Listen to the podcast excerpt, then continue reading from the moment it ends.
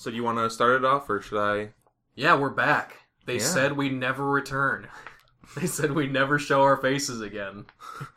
Not that we're showing our faces, but We we stuck to that one. yeah. Um, but this is going to be episode two of EDH takes, and I am Elijah Samuelson, and this is my associate.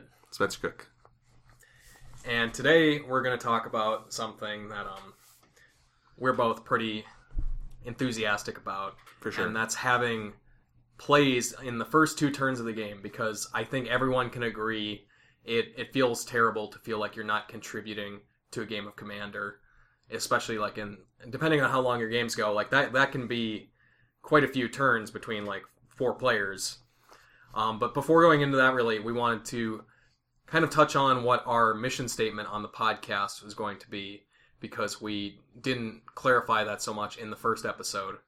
But the idea of EDH takes is overall to refute commonly held opinions about Commander while trying to bring more uh, like different perspectives and other people's opinions uh, to various discussions in the format, like things um, like certain kind of color combinations maybe being bad, or just like things about the the social contract or like Rule Zero. We're gonna talk about various hot button issues like that, and maybe like later on, like we we've had like a lot of discussion lately on like social media about mono white in Commander or like the design of white cards.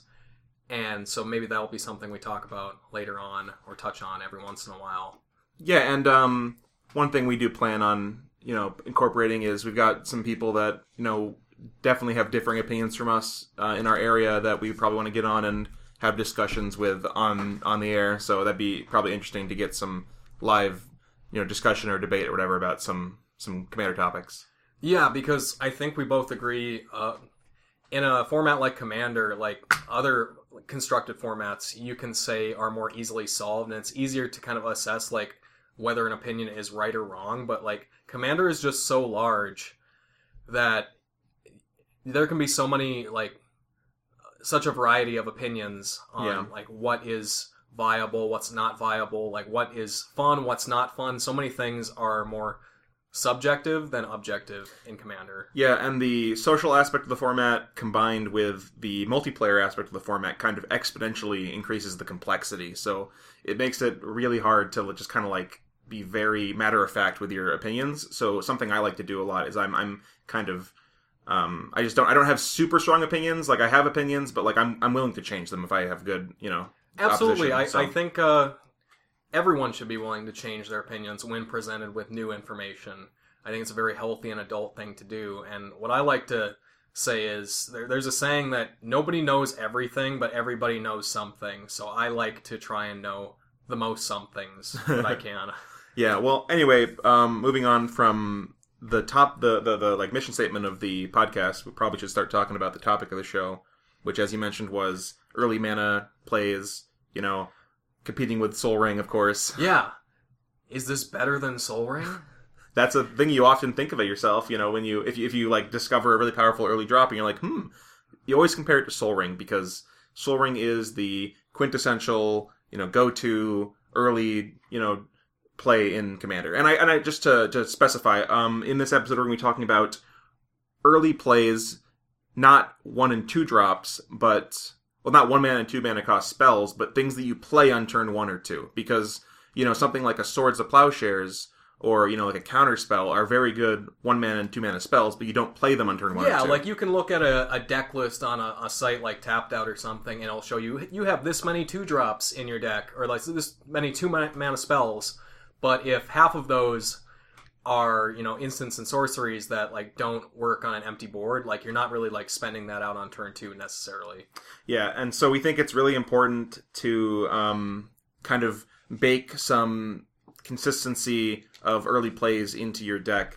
Um, Commander is like often a format of like big and splashy spells, but uh, and a lot of people think that you don't want to play, you know, a lot of one and two drops because in the late game they're not great. Yeah, um, I've seen that argument a lot. Like, I'm somebody who likes to play a lot of like one or two CMC creatures in my decks, but people will always make this argument like if you're sticking up for a low CMC spell, they're like, well, this isn't gonna impact your you're board. Like if you can top deck this later in the game, then it's not to do enough for you. And I think the that mentality is kind of a result of maybe sometimes poor deck building. Like if you're evaluating how things are, like when you top deck them all the time, uh, you probably just need to add more consistency into your deck and like more card advantage. Yeah, because oftentimes, like, as long as you're not playing like terrible one and two drops, like drawing them late in the game, unless it's literally the only card you're drawing, like the only card in your hand, like they're they're good. They fit into a curve. They still do the thing that they that you put them in your deck to do. They're usually pretty powerful. Yeah, and I think um, talking about Soul Ring specifically, like we were saying, it Commander is the format of big splashy spells, and I think Soul Ring is a card that like kind of makes people feel like they can skip past that developing stage of the game sometimes in their deck building because they're like, well, if I have turn one Soul Ring, then I'm I'm playing my four drop on turn two, and you can kind of cut out sections of your curve based on like this mentality of like maybe I'll have Soul Ring. Yeah, but and and excluding mulligans, you only have turn one soul ring about eight percent of the time. If if you include more soul ring ish cards, like more one drops that uh, are good on turn one, you can kind of approach a much higher percentage of games that you have like a good turn one opener. So I think if you if you go to about five good turn one plays uh, in your deck, Isn't it like going from like eight percent to like thirty five percent? Yeah, it's about it's about 8 to 35, 34% if you count in like having the lands to play them. And if you want to if you want to count like um having at least two lands in your opening hand, it goes down to like I think it's around 29%, but it's it's you know, it's it's a significant increase to about a third of the games, maybe about, you know, one in every 3 or 4 games that you have like a good you know, turn one play that like can start you off in the game. And if you include like one mana or two mana plays in that, like the odds go up even higher to like you can with like 15 two mana one or two mana plays, you can go up to like 80% to play something before turn 3. Yeah, and and like uh to refute like when people say that thing about like top decking low CMC spells later in the game, like that's that's something that is maybe going to happen, but like your opening hand and like the your your mulligans, like that's something you have to deal with every game you play. Like Mhm. that's going to happen. Like you have to worry about that. So if you have a bunch of like four and five CMC spells in your deck, or like even those huge like seven, eight, nine converted mana cost spells, Mhm. you don't want to be seeing a lot of those in your opening hands. And I, I just think it's it's healthier to uh to want to do more in the early game because you you know that you're gonna be in in the game at that point. For sure. Um so we've uh moving moving on, we've compiled, you know, kind of a list of uh of of powerful turn 1 plays that, you know, set you up in the game very early on by either providing you card draw, ramp, you know, early aggression, like a pressuring players, or like an early synergy piece that can let you, you know, get your get your game plan going faster. Um, and I think we're going to start with the the white cards first. I mean, yeah, we have this kind of broken up by colors of like one drops, and some of these cards we're gonna. This is not a totally genuine opinion. What we're gonna say, maybe is this better than Soul Ring in an opening hand? And the answer is sometimes. Sometimes, yeah. Obviously, Soul Ring is very powerful, but some of these cards in certain opening hands can, you know, you'll be, you'll be happier with this card than a Soul Ring. This is my personal opinion, and and maybe it's not totally correct, but I will be happier to see a an opening hand with a land tax than a soul ring most of the time because I feel like I can keep a uh, very land light or like a one land hand with land tax as long as I'm not going 1st Mhm. It will just allowing you to hit your land drop every turn of the game, like guaranteed, and thin your deck out that early on. It, it adds a lot of consistency to your game, and it lets you keep a lot of extra gas in your opening hand. Yeah, and Land Tax was actually the card that sparked the idea of this episode because we thought about Land Tax and we were like, hmm, I guess this is kind of better than Soul Ring sometimes. And maybe there's more cards that, you know, could compete with that, or at least be on the level of Soul Ring on turn one. So, Yeah, like with a a one land hand with uh, land tax versus one land hand with Soul Ring, you have to have at least like one other support card, like card draw or something, yeah, like a Cultivate or something to make the the Soul Ring hand keepable. Also, keeping a hand off of a turn one Soul Ring, people will destroy a turn one Soul Ring. it can happen, yeah. It's just gonna happen. like there's been hands that I've thought about keeping where I'm like I've got like one or two lands, I've got a Soul Ring in here, I've got like some fast mana pieces, but is it is this hand strong enough to like handle the the heat that you get from playing turn one Soul Ring? Yeah, you can't really the turn one land tax is not going to get destroyed. There's like almost nothing that does that. Yeah, like if your turn one Soul Ring gets destroyed within the first three turns of the game, like you have to think like, am I just out of the game because of that? and your land tax gets all of its value like it gets enough value the first turn whereas soul ring like has to stick around for a couple turns but that's not really you know important but like another thing we want to talk about is you know of course land tax is very powerful in turn one but like a lot of these cards land tax included you know are, are even good top decks late game because you know especially like land tax i guess i just want to uh, jump on the fact that you know land ta- deck thinning with fetch lands like isn't very statistically significant but with land tax if you have that going for three turns like that's getting rid of you know 12 cards from your deck which you know 12 lands which like is actually a significant difference in your odds to draw lands Yeah, absolutely. And just like being able to fill your hand up more, and uh, especially if you pair that with like rummaging, like we talked about in the last episode. Yeah. And so, like, yeah, like we're gonna say these cards aren't necessarily amazing if you top deck them late game, Mhm. but they're at least not useless. Like, I I think a lot of people would make that argument that one and two drops are just totally like useless late in the game, so you just shouldn't play too many of them. Yeah, and I'm, I'm sure you guys I'm sure you guys are familiar with you've seen people do the thing where they they keep like a, an opening hand and then they, they they skip their land drop and they discard down something to reanimate on turn two. Like it's it's not very common, but it happens sometimes. Land tax lets you you know discard your reanimation targets if you're playing that sort of a deck. It, you know if you play it on turn one, so that's kind of interesting. Another thing you can do to set up your your plays. Yeah, even in like mono white, I like tossing away a couple lands just to have them for like a Sun Titan later on. Yeah, yeah. So the, yeah, the other card um, that I would consider possibly it in more like aggressive base decks that I have, I actually have a couple decks that don't play Soul Ring, and this is kind of my Soul Ring in those decks, and it would be Serra Ascendant, yeah, of course. which is just a crazy card. Um, on turn one, if if it's not answered within the first couple turns of the game, which it you know typically would be, I would hope most people are playing enough removal in their decks to have an answer within the first couple turns. But having to use that on a one mana creature will always feel kind of bad, and you're gonna be a little bit up on that. For sure. And it can easily deal like up to 20 plus points of damage to your opponents, and then you gain all that life too. So just getting that extra life buffer at the start of the game is huge. Yeah, and like if if someone's a like if you if you just choose one person to attack, like like you can like make someone play on the back foot so far, and the only cost is you you spent one mana on the first turn of the game, and it's still they, it still has to be removed at some point. Like it's not it's not gone, and it like literally half someone's life total, and now they like they're scared for the rest of the game. It's kind of crazy. Yeah, and imagine somebody is playing that adequate amount of spot removal in their deck, but to supplement that, people also play board wipes. Yeah. What if somebody only draws their board wipe before they draw their spot removal? Maybe that person has to spend out their board wipe to kill your Serra Ascendant so they don't die. That's crazy. Yeah, and um, even in the late game, Serra Ascendant is like I'd I mean I, I'm just just you know bullshitting, but like you know it's it's I'd say it's like online like after turn like six or seven like you know sixty percent of the time like you don't really go below you know you're you're starting your thirty life or whatever unless your opponents are playing like aggro decks or something very often. And even if you do, like it's still a good blocker. It's like it, it, it does its thing. It's it's really good at like getting reanimated with Sun Titan. It's a great Sun Titan target. I remember I played a game on uh, Magic Online once where I, I lost off the back of my opponent playing a a turn one Serra Ascendant, and then it was fine. I dealt with it, and then later in the game they played a Sun Titan, reanimated it. I had to kill both the Sun Titan and the Serra Ascendant, and then they reanimated their Sun Titan, got the Serra Ascendant back, and I was of removal, and I just you know I couldn't I couldn't deal with four things. It's like you know. the Terminator. Yeah, I only I only had three removal spells, not four. it was just kind of crazy, but um yeah, so it, it, it's a it's it's a house for sure.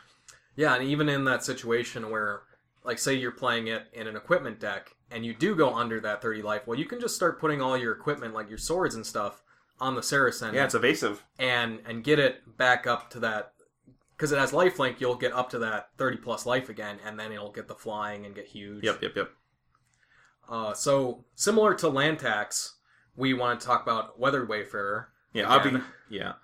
Like I mean, Le- Fair is another one of those cards that like it's probably not on the Soul Ring power level, but it's at least approaching it because w- one land Weathered Wayfarer hands are very keepable, you know, and like Fe- fetching we've talked about already, but fetching your your non basic lands like Ancient Tomb and Nykthos like kind of does that Soul Ring thing for you li- a little bit later in the game. Yeah, and I think this one has extra upside late in the game over land tax. Like, sure, you will need to untap with it, assuming you can't give it haste, which, if you can, that's extra upside over land tax. Mhm. Land tax only triggers on your upkeep. This could trigger the, or you could activate this ability the first time, the first turn that you play it. And you can get extra utility lands, such as like War Room or Emeria, Core Haven. Good section here. Um, it's kind of two cards that fulfill a similar role. They're pretty much the same. Mother of Runes or Giver of Runes are just one of my favorite plays to have on turn one because it, it pretty much shuts down like the first piece of spot removal in a turn cycle that would be coming your way. Yeah. And it will oftentimes make people use it on your opponents, which is extra great. Yeah, extra value. And even Mother of Runes, like like is even like really backbreaking for your opponents because it can even protect itself. Like they can't just shoot Mother of Runes like if it's untapped. They have to have like two spells or something. Yeah. Yeah, and e- even Giver of Runes not being able to protect itself will still act as a lightning rod for the first piece of removal. Yeah, and nice. yeah, and and the one thing I want to say about um this this pair of cards is that like it's not sure it's not giving you the you know early you know two mana that a Soul Ring does, but like being able to like curve out and protect your plays, it kind of like sets up your game plan um, right from the start is really powerful. I like that a lot. Especially if your like value pieces in your deck are in the form of creatures. Yeah, Being able to keep them alive from spot removal is really big. yeah, and even late in the game, like like you can make creatures unblockable and stuff to to kill people. Yeah, protection is just a really powerful ability. Yep. And then um we have Legion's Landing, which isn't nearly as good as the rest of this the cards on this list, I don't think. hmm But it's still a nice way for like a white or like a Boros aggressive deck. Or just any deck that plays out like low CMC creatures to be able to ramp early in the game. Yeah, and um, one thing that like you might not think, oh, this is kind of low impact, but like as you increase the number of one mana cost spells in your deck, your consistency goes up. So just finding cards that are that are like just good enough to be like pretty good, um, and then throwing them in your deck is going to be pretty pretty pretty nice and, and powerful. Because the, the difference between playing a turn one Legion's Landing and not playing a turn one play is really big. And we put a few cards per each color that we don't think necessarily would go in every deck of that color, but in specific decks they can really shine and maybe be that piece that you think uh, is something you'd like to have in your opening hand on the level of Soul Ring. Yeah. Not quite as powerful, but just something that you're always glad to see. Yeah, and a, a good example of this would be like Sigarda's Aid in an equipment deck is, is obviously very powerful. Yeah, or um, Deafening Silence out of Throne of Eldraine. I found that card to always be sneaky good. Like it never feels like it's doing that much, but I always have people tell me like the game after I played it or like during the game, they're like, I couldn't do this or I couldn't do that because of that Deafening Silence. Yeah, and and uh, the nice thing about like your stax, like that card coming in on turn one, is that like it doesn't mess up your curve later in the game. You don't have to fit it in. Like obviously, fitting it in a one drop can be easy, but you know also it can be a little bit difficult because you know you if you're trying to play like directly on curve or hold up one mana for like a removal spell, like it can make it a little bit awkward. So Yeah. getting it right on play right away is nice. Yeah, having a stax piece on turn one or two is really important because I feel like in a lot of fast starts that people have in Mhm. Commander, you don't have time to stop them by the time it gets to be like turn three or four. Yeah. You need to kind of address that Like right what's away. what's the nightmare scenario in a commander game? Like I, you, everyone's seen the turn one Soul Ring into Signet or something opener, and you're just like, oh god, what do I do now? Well, if you play Deafening sounds first, you, you you stop that. They have to take a turn off, like play their Soul Ring, then next turn play their Signet. Exactly, and also what one thing I like about it in aggressive decks is if I go to play my Teferi's Protection on a turn to protect my creatures, and they're they're trying to wrath me, they can't counter my spell now. Yeah, Somebody because- else could, but it stops people from being able to interact with you as, as well. Yeah. Uh, and then lastly, we have like the Soul the Soul Sisters and Authority of the Consuls as ways to kind of gain some life in some deck that kind of cares about that. Like we were talking about um, the new the- one of the new cards from from the from uh, Kaldheim that has like some life gain payoffs or whatever. But you know, getting these down in turn one can often like give you a big buffer of life that lets you like be more aggressive with your attacks or not care mo- like just not not just take damage, take hits, not have to block. Yeah, people always say you know, life gain doesn't provide you any significant value, really. But outside of Serra Ascendant, I've seen a Soul Sister gain upwards of like gain more life than just about any card. Like it will gain you upwards of ten to even depending on how long it sticks, like maybe up to upwards of twenty life. Yeah, and it's even a chump blocker later in the game. You know, it can it can do some synergy things with like being a creature on the field. You know, so it draws cards. You know, with some of your things that draw cards, and you cast creature spells and stuff late in the game. So it can be powerful for sure. Yeah, it can and it can trigger like additional cards that you have in your deck, stuff like Dawn of Hope or like Archangel of Thune. Like you can have extra synergy with that life gain trigger. for sure. Um, so that's about all we have for white cards. There were quite a few of them, but that's maybe showing our bias a little bit. Um, but moving on to blue cards, there are definitely some less, I would say, powerful turn one plays, but um, a solid number of, of really good ones. Well, they've got one of the biggest. Yeah, the, one of the best ones for sure. I think um, more so in a competitive setting, but uh, Mystic Remora is is probably one of the most powerful turn one plays you can have in a game of Commander. Yeah, for sure. The fish, you know, always does work.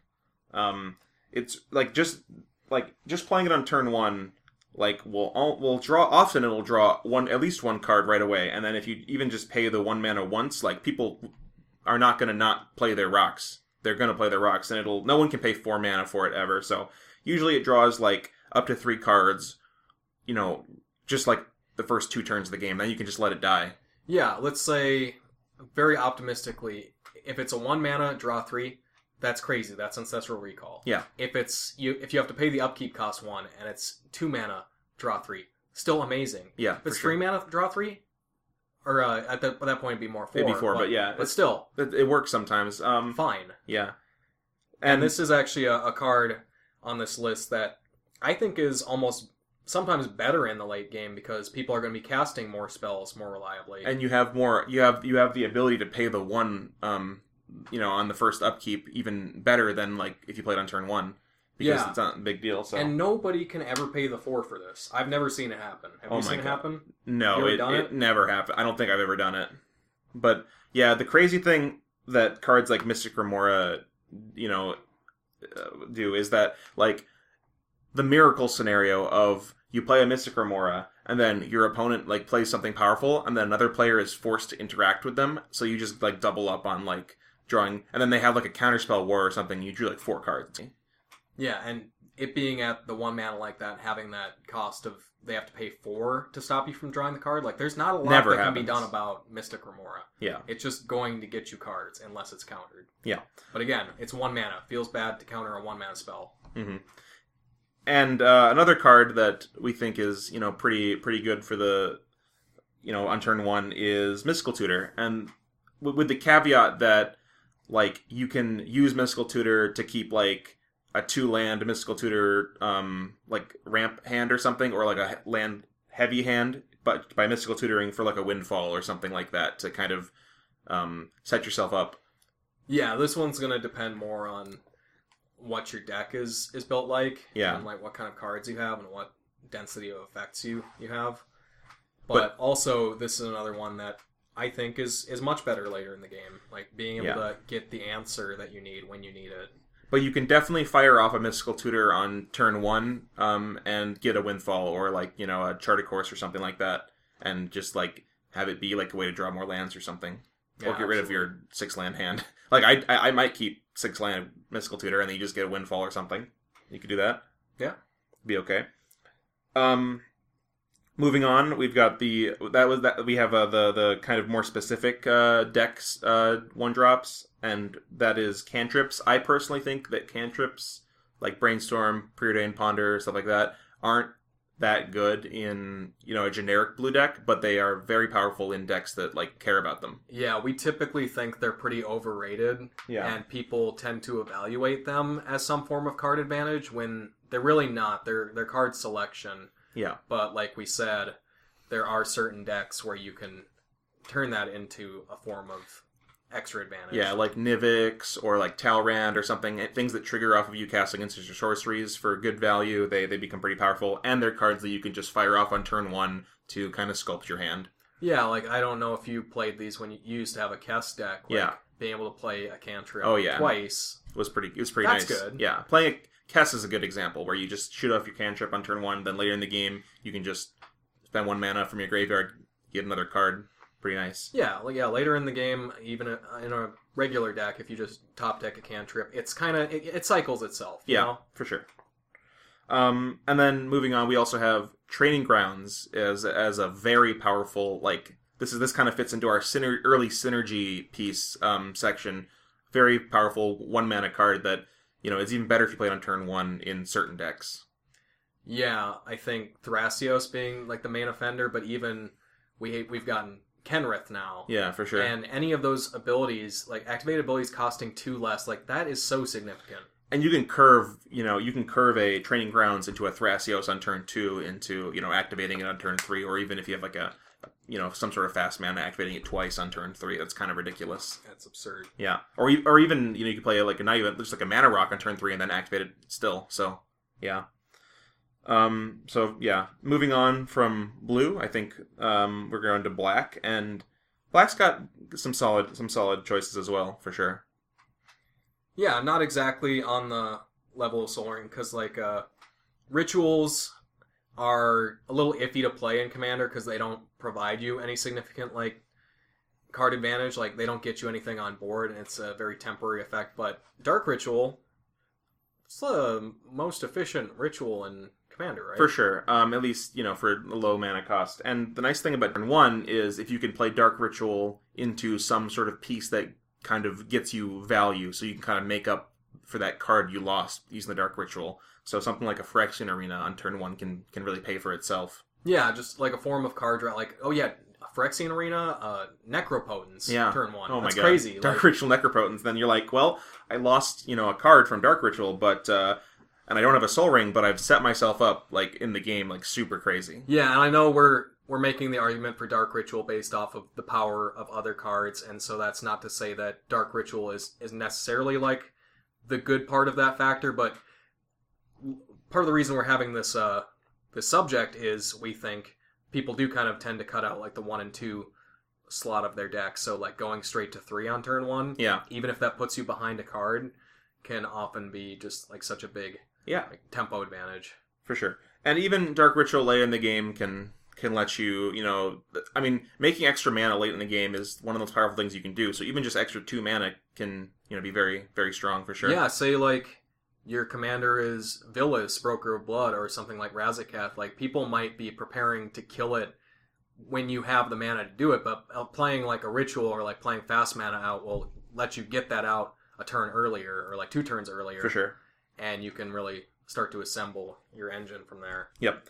Uh, moving on, similar to um, Mystical Tutor that we were talking about, we have Vampiric Tutor slash Imperial Seal. Obviously, you know, pretty expensive cards, but like the, the flexibility of being able to to run off a Vampiric Tutor on turn one and grabbing fast mana or a combo piece or whatever you need for the game. Sometimes you just get a land, like it, it happens, but it's really versatile and it sets you up pretty well. Yeah, good for all the same reasons that Mystical Tutor is, except this one will get you a Mana Crypt, it'll get you a Soul Ring, or like you said, if you kept that one land hand, like you can maybe be like, yeah, I'll just go and get make sure guarantee that I get my next land drop. Mhm. There's nothing really wrong with doing that. Like it doesn't seem very impressive, but it just adds that extra consistency. And of course, they're very powerful in the late game for sure. Yeah, gets your win condition. Yeah. Um, next, we got a card that, you, that you're kind of a you kind of ticked me off about, not ticked me off, but tipped me off on Uh, it, it ticks me off when people exile my graveyard. for sure. So, uh, this one not a super powerful card, but it's nice in that it kind of fills two spots on the curve, and it's a Deadeye Tracker. It's a pirate out of Ixalan or uh, maybe Rivals of Ixalan, Yeah, I think I think rivals. and it's a one mana one one. You can pay one in a black and tap it to exile two target cards from a graveyard, and then you explore. So oftentimes early in the game, people like like we said might be using um, cantrips or they Yeah. might be using fetch lands and stuff. So you can often probably act like not totally consistently, Yeah, But we play with a lot of people that play a lot of fetch lands. For sure. So just being able to like exile two of their fetch lands and maybe draw a card or throw the top card of your deck into your graveyard if it's too high CMC. Yeah, it's not a super like efficient or powerful card, but what it does is it fits a slot in your deck for graveyard hate. It kind of does that card advantage thing where you can hit your land drops, and it also sculpts your own graveyard. You can dump creatures and stuff in your graveyard. So it, it does like three things kind of poorly, but being able to do them all is is kind of nice, especially Yeah. coming down on turn one. Yeah, I'm just I'm a big fan of the explore mechanic, and I think graveyard hate. People say this a lot that people should be running it more, but really, I I get a lot of I get away with a lot of degenerate stuff in Commander because nobody plays graveyard hate, and then when somebody does, I'm like, you son of a bitch. exactly.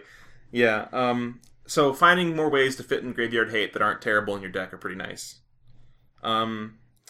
Yeah. Now we can talk about some of the more specific, you know, deck archetype uh, cards. Like you have your sack outlets, like Viscera Seer and Carrion Feeder. You have your discard outlet, like Putrid Imp, that come down on turn one. And if you get these on turn one, like it just it, it threatens to do a lot later in the game. Is, is is kind of the big thing for those kind of cards. Yeah, they're oftentimes kind of a combo piece, but also have some utility early in the game, like Viscera Seer.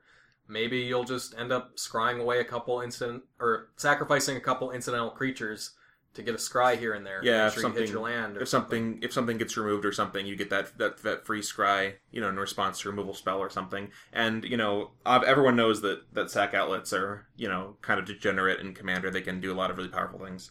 But um, moving along to more deck specific things, we have um, the enchantments Phyrexian Reclamation and Tortured Existence, which are obviously more you know geared to specific decks that want to kind of get things back from their graveyard but um, having them in play on turn one definitely sets you up for the rest of the game. I mean, you've heard me say that like six or seven times this episode, but that's the kind yeah, of point. well, and speaking of that, so these ones are specifically better later in the game when you have more mana or you've ex- you've spent more resources out. But uh, there's this thing I heard about limited at one point early on in playing Magic. There's this theory that the the player that spends the most mana in a game typically is more favored to win that game Mhm. and there's there's exceptions to that, especially in Commander. But being able to spend out your mana on turn one and two, we just think it gives you such an advantage because like if you don't use, if you just hit your land drop pass on turn one and two, you've got three mana there that you didn't. You're never get getting it back. to. You're Yeah. never getting it back. Yeah, and just being able to use that every sure. game, I think will uh, will help you a lot. Yeah. Uh, and then we've got uh, a couple more Bloodchief Ascension as like a card that you can use in certain decks to kind of deal a lot of damage to your opponents. It's like that kind of like a aggr- early aggression kind of thing. And like Disciple of the Vault in like an artifact synergy. That usually doesn't want to come into play on turn one, but if you play it on turn one, like it's there for yeah, you know. again, just you play them out turn one. They're probably better in the later game, but you know that that's fine. Yeah, if you have a play on turn one, it's good. Um, so you want to move on to red? Yeah, um, starting off uh, along the lines of land tax, one of my other like maybe I'll keep a one land hand with this card, and I, I probably shouldn't, but I always want to test it every time I have a sketchy hand with this card, and that'd be Faithless Looting, because it's just able to dig you so deep and like sculpt your hand so well within the first two turns, and the, the fact that it has flashback uh, gives you a play on turn one and turn three from one card. Yeah, and there's a, there's a blue card that does this. Uh, careful study, I think, but that one doesn't have flashback. It's just faithless looting, but worse. Yeah. So the the nice thing, yeah, about even in the late game, faithless looting letting you uh, flash it back or even just cast it, you know, to, to get rid of extra lands or to dig for some piece that you need is, is really powerful. Yeah, because I like to play typically a, a higher land count in my decks to guaranteed hit my land drops. And having just a faithless looting, maybe you don't even, maybe you do it the first time, and then later in the game you haven't flashed it back on turn three because you just had plays to make. But later in the game, you just sandbag a couple lands and you flash it back, and it helps you get back into the game. Yeah, and of course, obviously playing, you know, other cards with flashback or graveyard effects is, is good, you know. Like there's a couple new cards from Kaldheim that have like effects that activate in the graveyard that I, that made me think of Faithless Looting just as being even better than it always was. Yeah, like I think I've done a faithless looting bef- before where I'll discard a, a card or two cards with flashback, and then it's just kind of like you drew two cards for one mana Yeah. in a way. Uh, discarding like a uh, deep analysis or something with a faithless looting is, is awesome. That, Yeah. that feels really good because you can just curve that on turn two in deep analysis and get you know your card back plus one. Yeah, it's awesome. Makes me want to play. Is it? Yeah, exactly. Um, so yeah, uh, the rest of the the red cards we had, the one drops were more specific to a deck archetype. We kind of categorize them that way, and we've got Goblin Welder as one, probably the the closest uh, red one drops can come to competing with a Sol Ring. I think on power level is certain hands with Goblin Welder, where you play a Goblin Welder on turn one, then on turn two you like play something to loot and an artifact, and then you like put into play some huge artifact on turn two. That can be really powerful for sure. Yeah, and this is going to be one that will take a lot more like cards to set it up, kind of like the Dark Ritual thing. Yeah.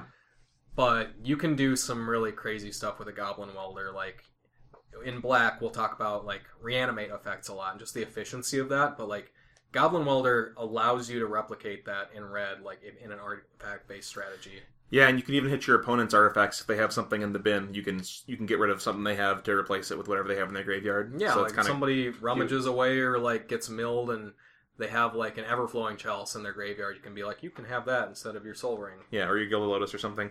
But yeah, uh, additionally, another card that's pretty cool is Curse of Opulence. We've found that we just had a, a game just recently that we played where Curse of Opulence on turn one or two ended up making you like yeah i eight mana. I got in a couple at turns. least eight mana off of it over the course of two turns because people are just so greedy to get that gold that they'll attack into the player with it, which is also added Well, upside turns, to that. You know, yeah.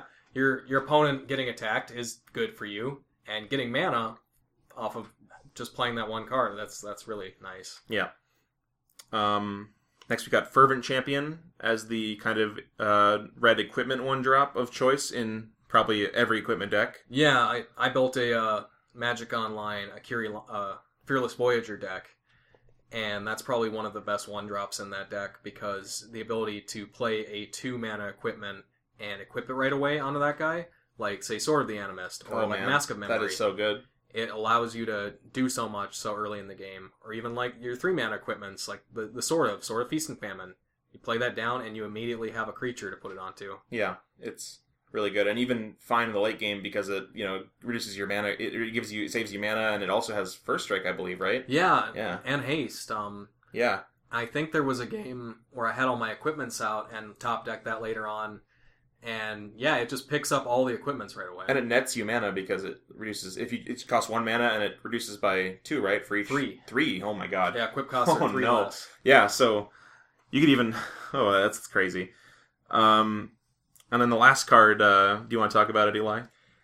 Oh yeah, this is one that that definitely isn't great in the early turns of the game, and it, it doesn't often like it won't make me want to keep an opening hand, but like we said, just playing your one drop out is fine. It, it'll attack and block for you. But later in the game, uh, Dragonmaster Outcast is a one mana token engine for five five dragons. Once you just hit your land drops and, and get to six, or if you ramp even a little bit, Yeah. And that's that's a lot of value for one mana. Yeah, and oftentimes Dragonmaster Outcast can, you know, kind of be a removal uh, lightning rod for your opponents because um, if you just play it out in turn one, like it's going to be sitting on the table the whole game, and every turn they're going to be thinking, "Huh, when that gets to when he when he gets to six mana, it's going to be kind of bad. Maybe I want to kill it or something." And if your one drop gets killed, that that's that's pretty good for you versus your Yeah. commander or something. I think that's another big idea from this uh, this episode is that just lowering your curve. Like you can think of so many later game plays where you play this giant creature at seven eight mana, and it seems so awesome, but it, it gets removed for Mhm. one or two mana, Yeah, and you just lose so much tempo from doing. that. You can get totally time walked. yeah, So you really want to try and play more high impact one and two CMC. yeah. cards. So even if you get time walked later in the game with like your you know expensive spell, you still have other things to fall back on. yeah. Um, so yeah, now we're going to move on to the green cards. Everyone's favorite color, green. Yeah, and green is uh the color I would say you can most get away with like if you did decide you didn't want to play Sol Ring. People would think you were slightly less crazy than if you said like I have a mono white deck where I don't play Sol Ring. Yeah, People probably think that's crazy. But I just decided I didn't want to play it. I wanted to play more like artifact hate, like Stony Silence and stuff. But in green, you have such a variety of you know things like exploration and burgeoning Yeah. that let you play those extra lands out, and everyone agrees with that thing about the social contract that lands are safe. They can't destroy your lands, whereas they will destroy your Sol Ring. for sure. And like, um, there there are a lot of decks in green that really like have good ways to utilize their land specifically, like you know to get them back in the graveyard or have the landfall things, and and that makes the sometimes burgeoning or exploration better than a sol ring. Especially because it starts adding like more. If, if they stick around, they start like going crazy. Like I had a game I played recently where this guy was playing the the new um the new red uh, green um plant guy, the landfall plant guy. Byleth? Phylath, and he played that on like turn three because he had a burgeoning, and it was he kind of just destroyed the game with it. Yeah, burgeoning will let you oftentimes have three or four lands by turn two, Yeah, which is great. I mean, you will need card draw to back these cards up, but exploration, one of the s- strongest starts I think I've ever seen in a game of Commander. Uh, a friend of ours has a Tatyova deck, hmm and he played a turn one exploration, played his second land. Um, one of the lands was a fetch land. He end step worldly tutors for a Ramunap Excavator. Oh no. And so turn two, he plays Ramanok Excavator and has a fetch land in his graveyard. So he's always hitting Yeah, both two lands. land drops from his graveyard, not losing a card. As of turn two, he has four lands in play. And then next turn he gets to play uh, Tatyova and still have a land drop to play, get two Yeah. draws off it because he has a fetch land. It's, it was really, you know. Yeah, I, I came by and I watched him play out that that sequence, and I immediately thought he's winning this game. Walked by a few minutes later, I was like, "You win that game? Yeah, he won that game." Yeah, of course. Um, other uh, things that you can do on turn one in green include Carpet of Flowers. This might be a little bit more played in like like obviously it's not going to be good in every pod, but a lot of times you have a blue player at the table, and Carpet of Flowers often generates um, a lot of mana throughout the game. Even the turn you play it, Carpet of Flowers generates the mana on the second main phase if it on the turn you play it. Well, I think in a in a game with a a blue player who you need to have islands specifically for this one. Yeah, But this card is better than Sol Ring. yeah. I mean, Oftentimes, enchantments are harder to remove than artifacts. Um, doesn't it give you mana on your first and second main phase? It's only Flowers, it's only one of them. You can choose, You can right? choose, yeah. So if the turn you play it, you can get the mana. yeah. still. So it's not like it makes your plays more awkward. Like No. if you wanted to do something specifically like post combat. yeah, But So, like- it gives you colored mana too. yeah. And even in the late game, it's like a ritual because you play it, and then your opponent has three islands, and it adds three mana on your second main Oh main yeah, phase. you can get it the You turn to turn. Yep, It. yep. It goes. You go to Oh the my second main phase and get it. Yeah, that's crazy. Yeah, so that card's awesome. Um, s- something that I kind of have like a, a strong love for in my heart is uh, mana dorks in green because um, obviously they're much more fragile than land ramp cards, but I really enjoy this like green creature like matters um, kind of theme that you can play out with cards like Ohran Frostfang. I think the new squirrel in the new set also draws a card whenever you uh, creature you control hits somebody. Yeah. Um, you get to play cards like Voice of Many, which draw cards for having a bunch of creatures. The mana dorks are fodder for edict effects. You get to kill people with Craterhoof type stuff. They're blockers in the late game, and they also even late game they trigger cards like Zendikar Resurgent and Guardian Project to draw you additional cards. Yeah, they, they will just cycle themselves. Because speaking of those cards, you know they are more fragile, but there's also more upside to using creature ramp in a green deck because green decks have payoffs for having creatures. creatures. Yeah, that's that's what I love. I, I really like building decks to utilize cards like that. Um, so I'm, you know, I'm, I'm very likely to, to try to build a. Uh, I think usually you want to go, you want to like decide, like either you play like a bunch of mana dorks or you don't play any mana dorks. I think usually is how the, the, the deck building works. I mean, you can play a middling amount, but I, I tend to like to go all in and play six of them or something if I'm playing them. Yeah, and and the thing all these different cards kind of have in common is a thing mostly unique to green outside of using like fast mana pieces. Most colors or the other colors can't really go from one One mana to three mana Yeah, that easily, but there's so many ways to do it in green, and that's just that that step. Not that like there's anything wrong with two drops, but going from one to three is just really big. Like that's that cuts out that lets you build a really like unique curve. I used to have a Gitrog monster deck where I played a lot of mana dorks because I wanted to play like a cultivate or a Kodama's reach on turn two, and then turn three have the Gitrog monster. Yeah, that's uh, very powerful, of course. Um, and now moving on to some of the more specific, you know, deck um, cards. Like, uh, I- I think if anyone's played like modern or standard when it was in standard, you've seen hardened scales be like kind of a powerhouse um, in games. And in Commander 2, there's a lot of decks that off of a turn one hardened scales can kind of just go crazy and get a lot of value off it. Yeah, especially if you have like that incremental way to like put plus one plus one counters on Yeah. stuff. Like going from like it only adds one more. It doesn't double them, but Mhm. going going from four to five, not that big of a deal. But consistently going from one to two, like always like doubling your value out of that in a plus one plus one counters deck, that can be a really big advantage. Yeah, and and coming out in turn one for one mana versus five for like a doubling season is, is a big difference. Also, it's much less. Doubling season is like a removal magnet, whereas hardened scales not so much. yeah. And this is kind of a newer card out of I think core set twenty. Yes, uh, I think twenty. uh, Elvish Reclaimer kind of allows you for for two mana and tapping it to do a crop rotation every turn. It lets Yeah. you sacrifice a land and go and get any land out of your deck.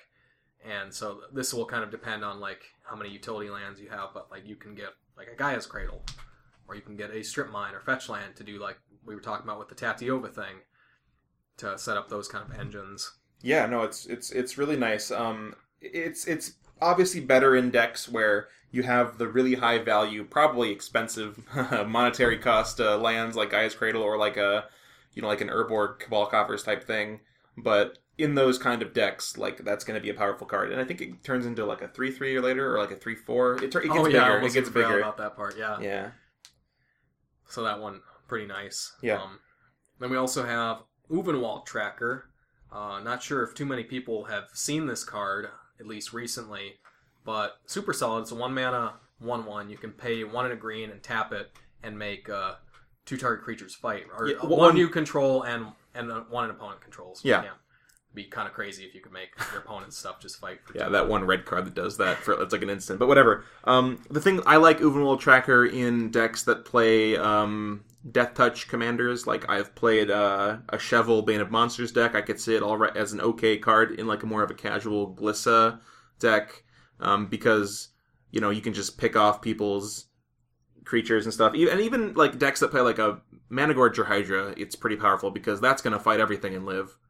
Mhm. So just having that like piece on your on board to like to get your uh to kind of be like a removal piece is, is pretty nice. Obviously, it's not like the most powerful turn one play, but it, it kind of is nice to play on turn one, and then it becomes better later. Yeah, having on board repeatable removal will just be so nice because like there's so many games where you you have just too many threats that you have to answer, and you can never afford to spend a card out of your hand every time. Yeah, If you play like that, you're you're not going to win a lot of those games. I don't think, unless you have really good card advantage in your deck. yeah, and oftentimes you can find kind of small power creatures like utility creatures that opponents control that you can kind of pick off and not lose a creature yourself, like their own their own one ones. All all the other cards that we talked about on this Oh, list that are creatures, yeah. they die to uh to uh Ulvenwald Yeah, Tracker this and is this is the card on the list that kills all the other cards on the list, exactly. except for maybe like Mother of Runes. Yeah, that, that one, that one. But I mean, it does. You have like a you get to play like a cat and mouse game between those two, where you you both can't activate them because he'll kill it in response.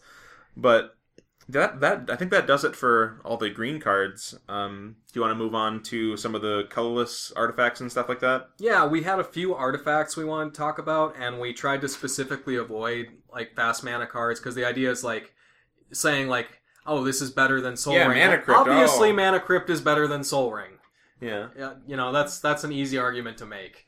So we're not going to talk about stuff like that uh, specifically, but one we're not a huge fan of this card, but people will play it a lot, and it does have some value. Is Sensei's Divining Top yeah, We'll just kind of again let you um sculpt your first couple draws a little bit. It's not. I think a lot of people get this idea that it's some form of card draw yeah, because of its activated ability, but it's not. You're going to have to draw that Sensei's Top again. So yeah. The the you're really down a card with Sensei's Top, and the times where you want to play it in your deck, I think, are the the decks where you can kind of turn it into like a combo piece. Like with Bolas' of Citadel, it's kind of and like with Bolas' of Citadel, like turns into like draw your deck, or um or like with cards that you know draw a you know they they when you you, you draw a card when you play an artifact or something, you can kind of yeah, like a Jhoira Weather, like you can get a card every turn off of it or something. Yeah. Yeah. So that's in, in those decks especially, it's it's it's really strong. And then we have Wayfarer's Bauble. Uh, I think it's also another card that's maybe been a little bit overhyped at this point, but it's still super solid. you Yeah, know? I'm, I'm happy with the Wayfarer's Bauble, especially in, in, in decks like uh, you know Rakdos decks and stuff like that that probably want to do something like that. Yeah, and like we were saying about spending out your mana, it, it gives you something to play on turn one and then turn two. I think a lot of people would evaluate it as like, I don't want to pay three mana to search a land in a play. But really, you you're mostly going to be playing it on turn one, hopefully. Yeah, and it's probably just a little bit better. If you play it on turn one, it's probably a little better than playing a mana rock on turn two, because obviously a land in play is probably better than a mana rock most of the time. Or even some some games you might not need that on turn two. You might have like you might have a mana rock you want to play or another two drop, and you can just sit on that and use your mana on a later turn when you don't have a play to make. Yeah, and like I mentioned a moment ago, with like a Glissa deck or something, um, it is a recurable card that you can get back from your graveyard if you need to hit more lands and stuff. So that's kind of the upside versus a mana rock. Yeah, I love it in my Gisela deck with like Sun Titan or even Emeria Shepherd. Like with Emeria Shepherd, you can get it back by playing a planes and then use it for two mana. Get a Plains, get yeah. it back, or you kind of do that. Yeah, as much mana as you have, you can start. You can just do a bunch of things like that. Yeah. Yeah, Uh, similarly to Wayfarer's Bauble is Expedition Map. Now this won't ramp you necessarily, but being able to tutor a land into your hand, like you could use it for ramp. You could get Ancient Tomb off of it. Yeah. I've done that sometimes. for sure. Or you could get a just a myriad landscape for later. Yeah, but any slower pace game. kind of like we were talking about with uh, Elvish Reclaimer a moment ago, decks that have like really powerful, you know, lands in their deck, like a Gaea's Cradle or like a Cabal Coffers or something, are going to be happy. They they want another copy of that in their deck, and Expedition Map does that on turn one. Yeah. and then you That's activate on turn two, A and then you lot get of it. utility. Yep. Um, so that just about does it for our uh, short list of, of one drops. And like like we mentioned earlier, I want to say um, it's you really can find yourself, you know, going up from eight percent about just having a sol ring in your deck to like thirty percent having you know five or so good one drops in your deck. And I think if you t- you know pick from this list of, of one drops, you can pretty easily get five or more one drops that are going to be powerful in the early game and powerful in the late game. Exactly. Yeah, but um, the key thing to keep in mind, I guess, for for why why we like one drop so much is that they are like plays that you play right away that set you up for the rest of the game. You know, it'd be the it, it would be harder to make this episode for two drops because there's so many more like good two drops that exist in Commander, and also people know to play two drops. But we do want to kind of mention a little bit a couple you know categories of two drops to kind of give you a, a heuristic of of which types of two drops you want to play to set yourself up for the rest of the game. Yeah, like some some different categories we have here of like the the type of stuff that you might want to play more frequently. Mhm.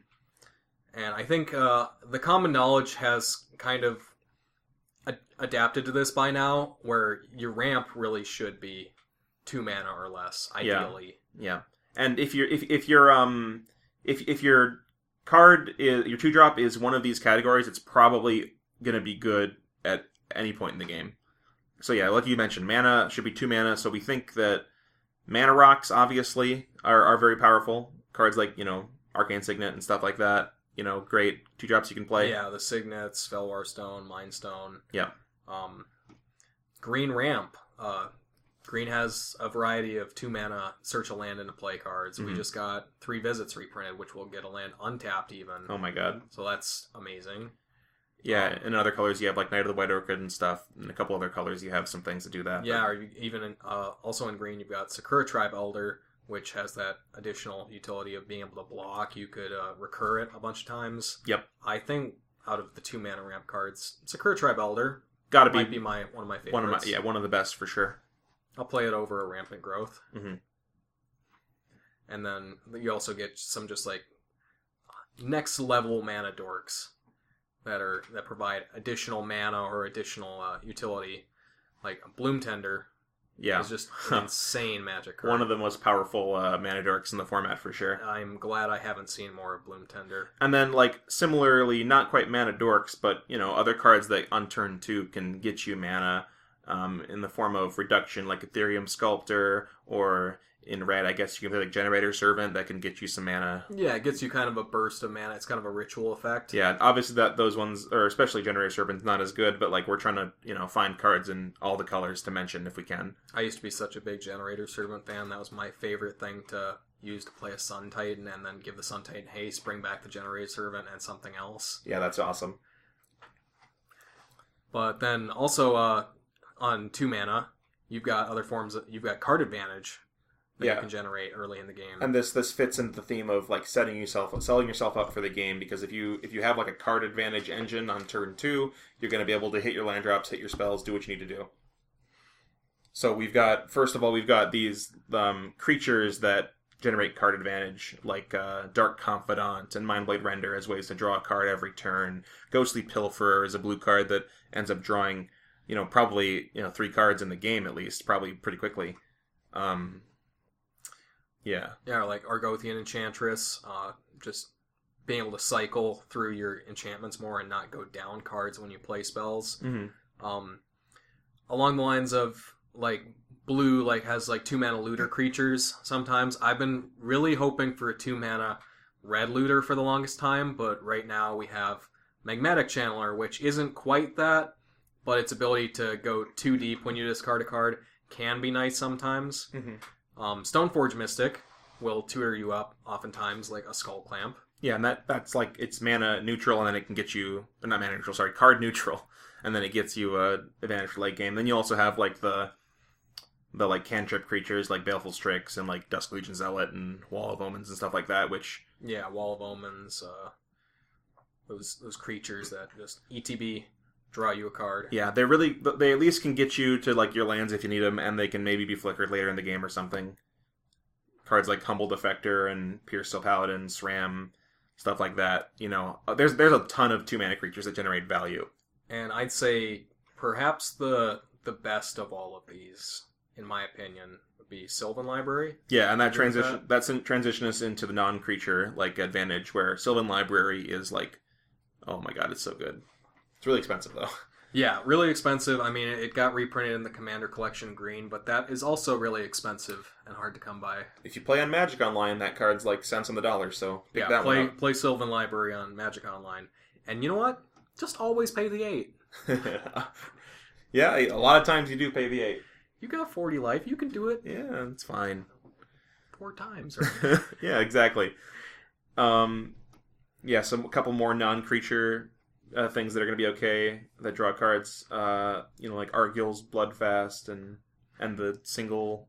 Um, yeah, you, you can play one off. Not everything has to be like a super like long game value play. Like playing a Night's Whisper, Sign in Blood, or something like Chart a Course. Just spending one card to go to two cards will help dig you into your land drops or just more plays later in the game. And those never feel terrible to top deck because you can always replace them and go up a card. Yeah, and usually you want to play. You don't want to play your your like card draw on turn two if you have another turn two play.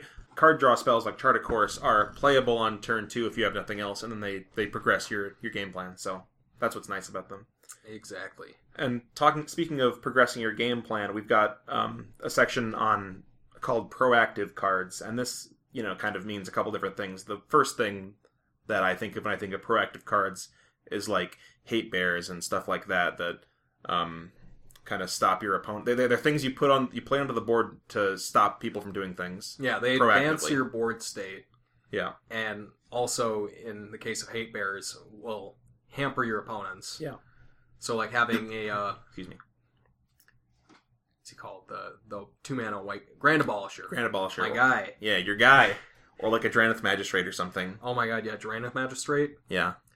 Uh, probably one of the best hate Yeah, you might of the last call you might call those reactive cards, but but you but the the point the point of this is that you play them like on turn two and before your opponent does something. So that's why I would call them proactive for sure. yeah you're you're taking advantage of the the time that you have earlier in the game Yep. And then sticking on to that um kind of bear kind of theme, you've got cards like Scavenging Ooze, which aren't really hate bears, but they will you know be it's an early play that lets you kind of check your opponent's graveyards with its with its graveyard hate ability. And it also plays that double that double um, theme of being an aggressive attacker, which is our other um, proactive card section. Yeah, these kind of cards will just allow you to have a trick on board that will make your opponents have to play differently, or in the case of stuff like Drannith Magistrate, not even they won't be able to play certain things. Yeah, Or like Athalia or something. Like it will affect their ability to react and they will have to um they'll have to think more and and they'll make more mistakes based off of that. I think. Yeah, so if you're like an aggro deck or something, if you have like a card like a Loyal Apprentice, like that's going to get in a lot of damage early. Um, other than that, I don't know if there's too many good like two drop aggressive creatures, like aggressive like in combat. But I mean, I'm sure there's some middling ones that you can that you can look and put in your deck. Yeah, well, the, the idea with uh, hate bears too is They I always think it's yeah, it's they attack, so it's always more important to me to have a creature that has some kind of useful utility or effect on it, uh, than it is to just have like a big creature. yeah. Uh, but I had this uh, history teacher in eighth grade that always had this saying when he was talking about like the old battles and like the early settlement of America and stuff with like specifically like with muskets and stuff. He'd say, well, if you shoot, you'd shoot your musket and you you wouldn't have a bullet anyway, so you turn it around and now you got a baseball bat. so that's kind of how I look at like utility creatures and stuff. Like say somebody plays a Linvala on you or plays something like uh humility like some kind of effect that stops your abilities from working on the Yeah. creature or they're just not doing anything for you on that board state. Well, if your gun's out of bullets, you still got a baseball bat. For sure, you can just swing in. Yeah. nice.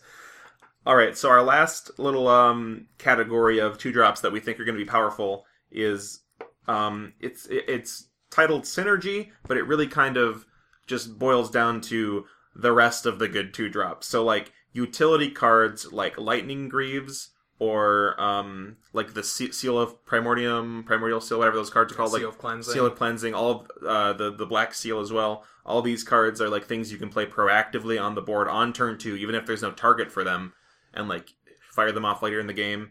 Like I said, Lightning Greaves and like Swiftfoot Boots or, and stuff are good cards to get in early to progress your game plan. Um, and then the other section was combo pieces. You want to talk about some combo pieces?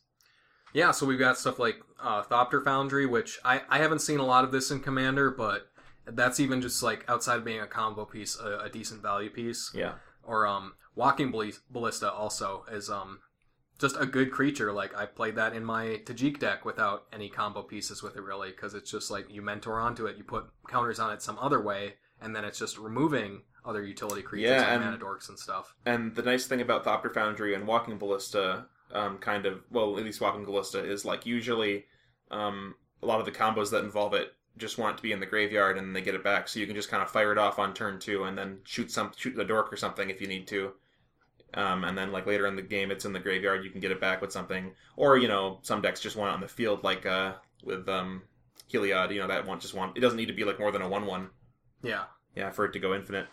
And then cards like Goblin Bombardment and yeah, stuff. similarly, Goblin Bombardment. It's mainly thought of as a combo piece, um, but you know, sack outlets do have a lot of value to them. But this is one that also allows you to shoot down your opponent's creatures. So I think, as when I'm thinking of sack outlets, um, I'm biased as a, red white player primarily, but I think Goblin Bombardment is is my favorite. I think it's the best. Yeah. Um. So that's about all of our uh, our two drops we were going to talk about. Like we wanted to say, I, I think part of making this episode was really it was really fun to kind of look at all of these cards and be like, man, I love a lot of these cards. Um. And so I would recommend personally, um, informally recommending somewhere in the ballpark of like 15 or so or more things that you can do before turn three, not counting cards like Counterspell or Swords of Plowshares or something like that. Um, so you can kind of like just get a start on the game early. And like you might think, wow, 15 things that are going to be bad in the late game, that's a lot. But like cards, these these card advantage two drops and stuff like that that we've been mentioning aren't really bad in the late game. They, they, they come and play later and they replace themselves other things or they, they affect the board or they do something good. So yeah, I think you'd be a lot happier playing a lot of two and one drops in your deck. Yeah, and I think somewhat my my deck building has influenced like how I see this because I two of my most or two of my favorite decks have three mana commanders. So in those decks, I decided I didn't want to play a lot of three CMC spells because I always have that to play on turn three, and my commanders in those decks are always good to play on turn three. So I, I prioritize putting a lot of emphasis on the two mana slot because that will always give me a play within the within the first three turns of the games. I can always have like two permanents on board. Yeah, and um, I ran some statistics um, on if you have 15, uh, 15 proactive one or two drops in your deck. Um, if you if you don't mulligan, if you just like draw the first you know nine cards of your uh, of your of your deck, meaning like you know the you know go to eight on turn one, go to nine on turn two, the odds that you have at least two lands and a thing to play um, for one or two mana is with with fifteen um, things in your deck is seventy percent. That's that's pretty good, I would say. I'm pretty happy with that those odds. Yeah, I. That's one of the things I like about Magic is the the deck building aspect. And sure, it's it's random, but being able to control like some aspects of the randomness through your deck building, I find as a really fun challenge. Like I was saying about those decks I play, I I play a, a ton of two CMC cards in my Tajic Legion's Edge deck, so I can guaranteed have that. Not necessarily the same card because it's a singleton format, but I have a similar play experience almost every game that I play because of that. Yeah, and not to say like not to say like the deck plays the same every time, but like having that like be able to play a one drop or a two drop really early, like just it's it's it's really satisfying. So I would really recommend. It's a lot of fun, you know, when you can when you can just play your spells, um, to play your spells. So really try to get some of these in your deck, and I think you'll be happier overall. Or if you're really lucky, maybe you found a two CMC commander Oh, that yeah. you like and you can play, and then then you really don't have to worry about that mu- that much at all. You have a two drop every game. Yeah, It's Like- really nice. To like have I was that. talking, I had a Chevill deck, and that deck plays a lot of one mana cross creatures and stuff, but like not too many two drops. All my two drops are removal. Yeah, you can really like depending on the CMC of your commander, cut out that slot in your curve Yeah. and just pad around it. Yep, yep. But another thing we want to talk about, um, maybe more so in in depth in a later like smaller episode, but with uh, Kaldheim coming out soon, they have the the new foretell mechanic, and we both really like it, or at least I do. You, I like you it. You I like, like it, right, Spencer? Yeah, I'm pretty happy with it. Um, in that like it allows you to earlier in the game you can foretell a card for two mana Yeah, and then play it on a later turn for a lower mana cost typically than its converted mana cost. Mhm. So that's just another way to spend out your mana on that turn two. Because like we said, if you don't spend your mana on turns one and two, you're not getting it back. yeah. So every foretell card you put in your deck kind of gets you closer to that that 15 or more um, kind of ballpark I was recommending um, for for you to play in your decks, and that's really nice because skipping turn two just feels bad. Yes. And foretell, you don't always have to like if you have like a better two drop to play on turn two, you can just play that. You don't have to foretell that early, but it lets you have that extra card in your deck that lets you fill that curve. Yeah, and, and obviously, even with this uh, look on de- deck building or this uh, mentality, you're still going to have hands. You're just going to have bad mulligans Mhm. where you won't draw like a one drop or a two drop, and and that's that's always going to feel bad. But at least this way, you can you can reduce the amount of games where you feel like a non-entity. Yeah. And the last thing I want to say about that is one benefit of playing a lot of low cost uh, spells is that it makes your mulligans better because if you have to mulligan to six or five cards, if you if you mulligan, you don't you, you get to like pitch more lands to the bottom. If you can mulligan to two lands and like a dark confidant, you're going to be fine. Like that that that's all right. Or like one land land tax and like a couple spells, like that that's fine. So that's why I really like playing a lot of low cost spells. It makes your mulligans better too.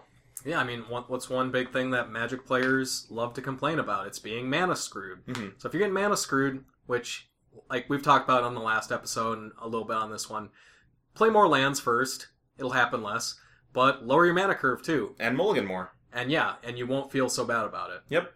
So I think I think that's about all we have to talk about for today, right? Yeah. Uh, hopefully we covered everything, and um, we will be back early next month. Hopefully, yeah, we're Um, gonna we're gonna look to try to do be about two episodes a month, once every two weeks or so. yeah, we're hopefully gonna uh, try and do a little take on some Kaldheim cards coming up soon. Yep.